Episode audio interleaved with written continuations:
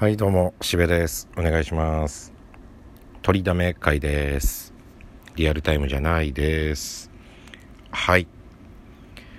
ちょっとね髪切りたいなと思って。うん。とてもとても髪切りたいんですよ。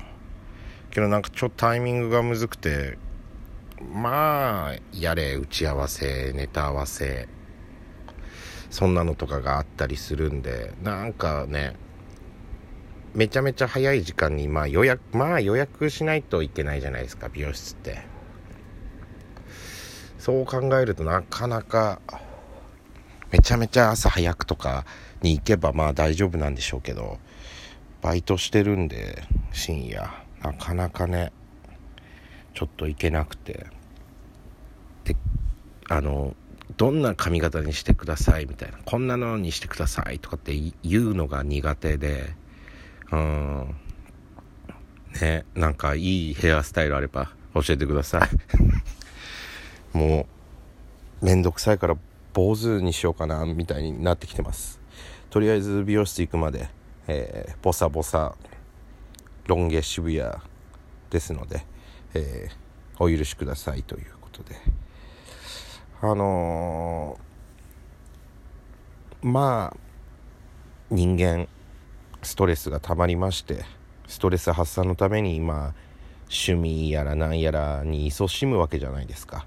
ストレス社会と言われてます。その趣味によって休日がね素敵な日になるわけです。この休日仕事のストレスとかを休日あの休みの日にあれやれるからそれを生きがいに仕事頑張れるみたいな感じなわけじゃないですか。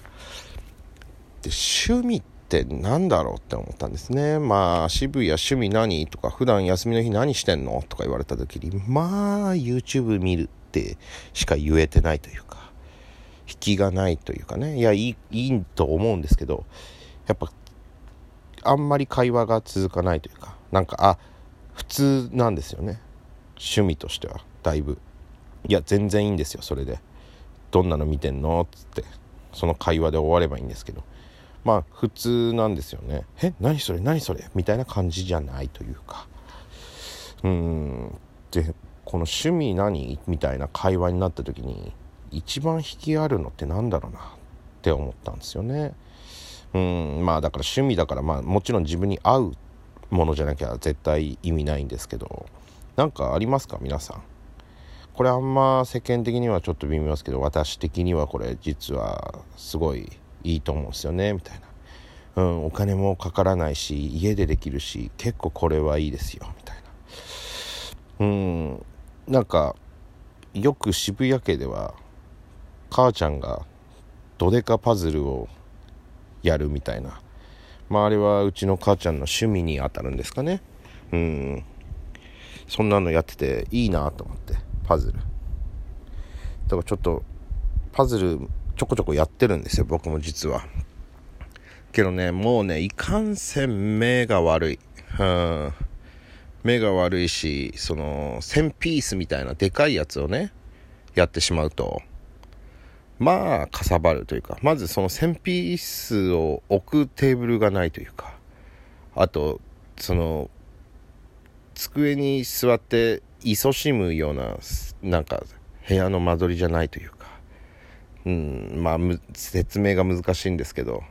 だからこう小さめのね108ピースみたいなやつあるじゃないですか。108って。100ピースかな？なんかちょっと小さいやつっていうんですか？そういうのとかたまに買って作ったりとかしてた時期あるんですけどあの小さい100個ぐらいのやつって粗いのがすごい多くてこのこれも入るしこれも入っちゃうみたいな。のあるんですよ結構。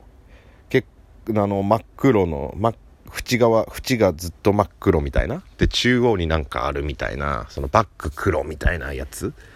ああいうとこの黒とかマジでどこれもいけるしこれもいけんなみたいな。まあじゃあ一緒なのかな。まあじゃあとりあえずこれ入れとくかと思って続けたりして。したっけ？なんか最終的に合うやつなかったりとかするんですよね。ちょっとあれなんかもっともっとなんだろう。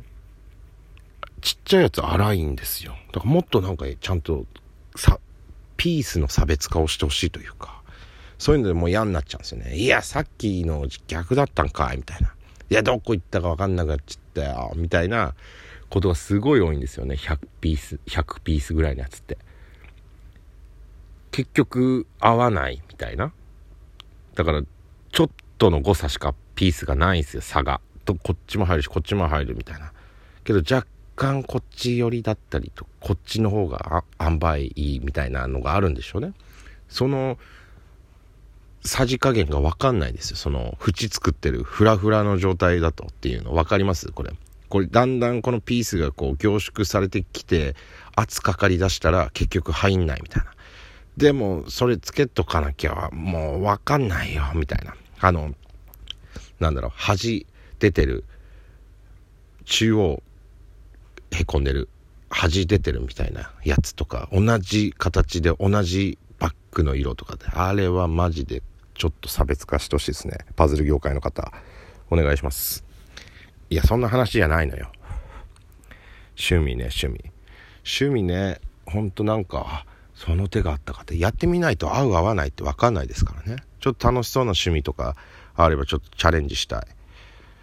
で、まあ僕趣味とは言わないですけど、まあ料理、割と興味あるんですよ。興味だけね。うまくはない。うん。すごいムラありますし。基本的に僕は野菜を食べずに生きてきた人間なんで、あのー、一般家庭の料理の味とかがわかんないんですよ。その、変色、カップ麺食えばいい男だったんで、この実家にいる時も、親はどうせお前野菜食べねえだろと思って野菜があんま入ってない系の料理ばっか出てきたんですよ。だからこの一般の人に合わせてご飯を作りましょうってなった時にこの野菜加減がわかんないというか。うん。これがね、なかなか料理してる上で自分的にもううまいと思っても、これ一般的な人からしたら、いやなんでって思ってんじゃねえだろうかとか思うとなんかやっぱその振る舞えないというかね。だから本当はやりたいですもん。コロナとかなかったらね。なんか、場所貸しみたいなとこあるじゃないですか。なんか、アットルームみたいなさ、何時間、キッチンついた部屋みたいなのさ、そういうのを借りて、チャーハン、渋谷チャーハンの会とかね、皆さんから会費募って、渋谷伝説のラーメンの会とかやりたいですもん。もう、なんか、スープの方は事前に作っております、みたいな感じで。うん、やりたいっすよ、本当に。料理会みたいな。トーク、トーク調理のイベントやりたいですもん。まあ今はなんかね、できないですけどね。コロナってますからね。オフ会じゃないですけどね。なんかそういうのやりたいですもん、やっぱ。ちょっと、いやね、でもみんな優しいからね、結局美味しいって言うじゃないですか。まずかったらまずいって言ってほしいんですよね、僕はね。じゃないと伸びないですか、僕の調理、料理能力がね。うん。これやっぱ面白かったです。かっこいいです。かわいい。えー、美味しいとか、そういう褒めの言葉、その気を使って褒めるというか、いや、正直これ微妙だなって思っても、気悪くしちゃうから美味しかったですって言うじゃないですか。まあ、それも優しさ、それも良しなんですけど、それがいや本当の優しさかどうかってなるとこれ難しい問題で。うん。あ、これ美味しいって言ってくれたからこれ美味しいんだと思って。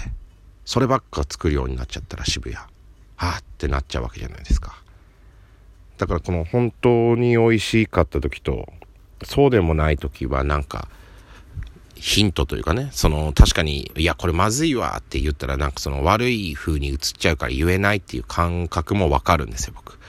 だからなんかそのね、ヒント欲しいですよね。その、美味しくないとは言えないから、その、わ、すごい美味しいでも、この前のあれはもっと良かったですよね、みたいなさ、その、今回はそこまでだよみたいなそのヒントみたいのをくれるようにね、していただきたいです。いや、そんな回ね、今後やれるかわかんないけど、うん。それありますよね、結構。絶なんかもう美味しいって言うしかない場って結構あるじゃないですか。ああいう時になんかその、感想を言ってってなるけど、もう選択肢が美味しいしかないというかさ、やっぱ気使うから、それ、まずって言えるような調理してる人だったらね、言っていいのかもしれないですよ。それが美味しいに。美味しいってその、お笑い的な美味しいですよ。ややこしくなっちゃったね。ご飯の美味しいの話の時に、芸人の美味しいみたいな言っちゃって、ややこしくなっちゃったね。ほんと申し訳ない。そういうとこ、僕。やべ、結構いい時間ですね。うん、なんか、おすすめな趣味とか、まあ趣味まで言わないけど、暇つぶしとかでこんなのやったら面白いですよとかあれば教えてください。じゃあ本日はこの辺でありがとうございました。幸あれ。